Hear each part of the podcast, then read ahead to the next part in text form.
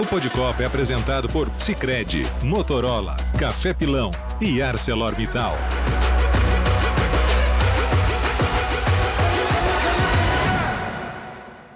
Estamos no ar com mais uma edição do nosso Podcopa, o seu podcast que fala de Copa do Mundo, seleção brasileira, véspera de mais uma partida importante para a nossa seleção, quartas de final amanhã contra a Croácia.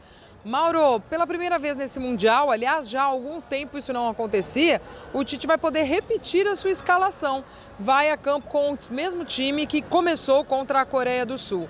É bem verdade, ainda sem o Alexandro, que segue se recuperando da sua lesão. O Danilo vai ali pela esquerda improvisado, mas tem funcionado bem esses dois laterais, o Militão na direita e o Danilo também na esquerda. Tudo bem, Mauro? Beijo para você.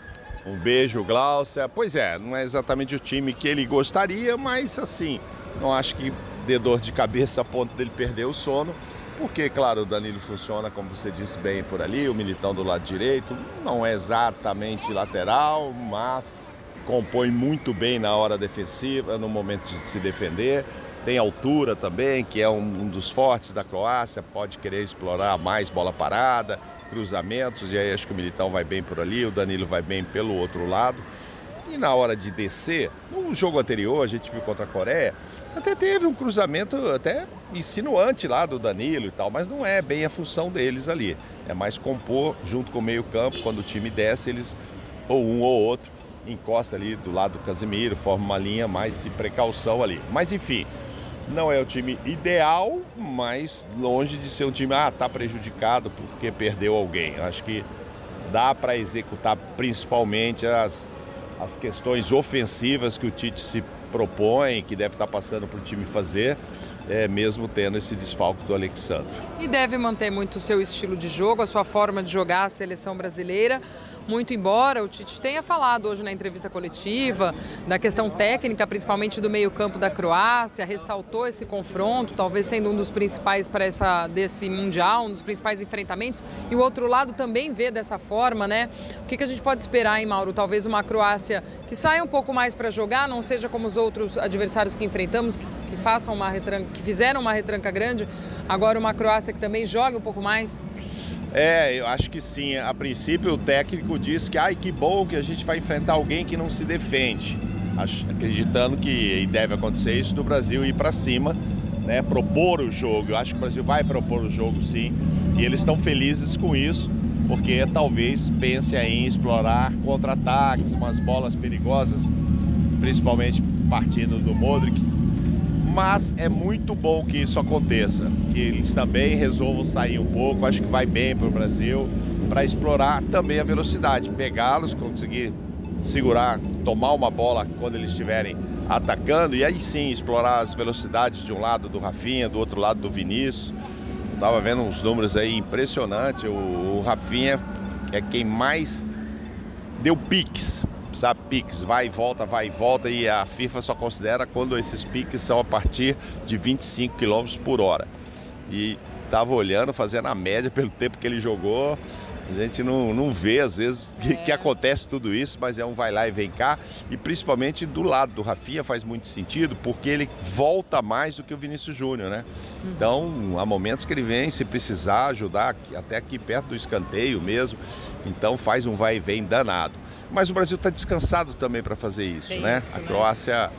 Teve prorrogação, a Croácia teve pênalti, teve a tensão de, de uma decisão, coisa que o Brasil não teve, passou logo no primeiro tempo, atropelou a Coreia e está descansada e com muita minutagem para rodar amanhã nesse jogo contra a Croácia.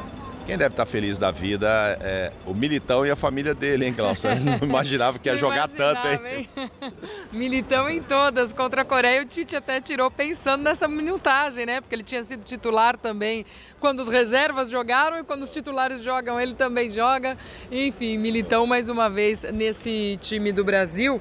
É, Para esse jogo, então, de amanhã contra a Croácia, quartas de final. Essa partida, meio-dia, horário do Brasil, seis da tarde, aqui, horário de Doha. Então vamos passar o que deve ser essa escalação do Brasil para amanhã, com Alisson no gol, Éder Militão, Thiago Silva, Marquinhos e Danilo. Danilo jogando, portanto, mais uma vez ali na esquerda, no lugar do Alexandro. Paquetá, Casemiro e Neymar. Rafinha de um lado, Vini Júnior do outro e Richarlison. Este é o time do Tite para amanhã. A turma que tem nos acompanhado direto aqui de Doha Estamos gravando em Muxaireb. Estamos no meio da rua aqui, né, Mauro? Porque a gente vai entrando ao vivo, gravando podcast, trazendo as informações, Às apurando. o barulho aí, né, da, da onde estamos é, então, a gente está bem no centro, que é o centro da cidade de Doha hoje, né? Muxaireb é o nome da região aqui.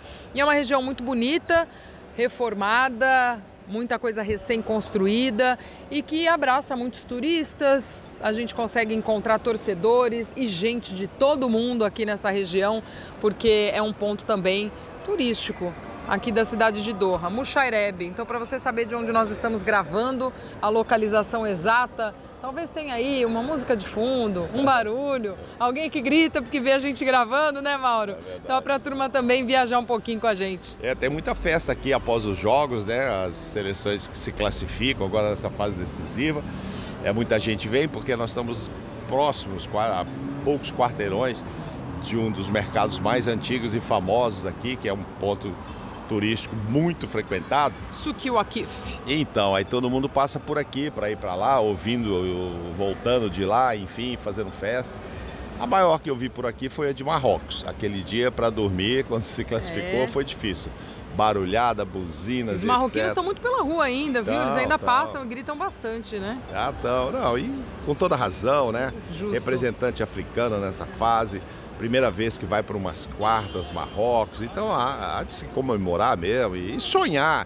Uma vez que você passou de fase, tem que sonhar. A gente já está pensando na semifinal, já passamos pela Croácia. Ah, não passamos ainda, né, Glaucia? Segura, Mauro, porque eu tô ansiosa para esse jogo de amanhã. É, Nós dois estávamos andando hoje aqui por Suqueu aqui e vimos uns torcedores da Croácia falando em grande jogo e tal. A gente viu a turma falando, tá todo mundo nessa expectativa. Mas, é, tem, mas tem, que ser mesmo, né? Todo é, mundo claro. tem que ter a expectativa e o técnico fala sobre isso, o Modric fala sobre isso, sabe? A expectativa deles tentarem fazer um grande jogo, ter o maior respeito pelo Brasil, mas eles são resilientes e a última Copa mostrou isso também. Passaram duas vezes por situações de prorrogações, pênaltis, foram superando e enfim chegaram até a final.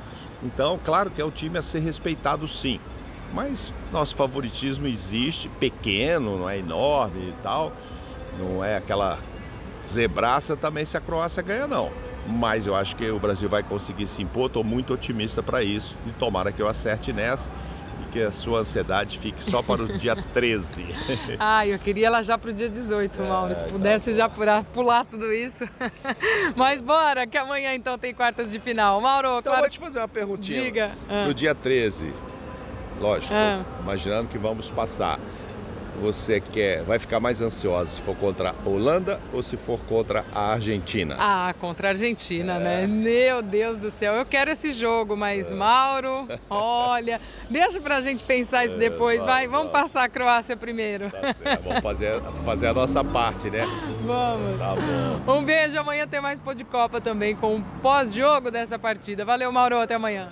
Valeu, beijão, Glaucia Santiago, um abraço a todos que estão nos ouvindo. Valeu, meu povo! O Podcopa é apresentado por Sicredi, Motorola, Café Pilão e ArcelorMittal.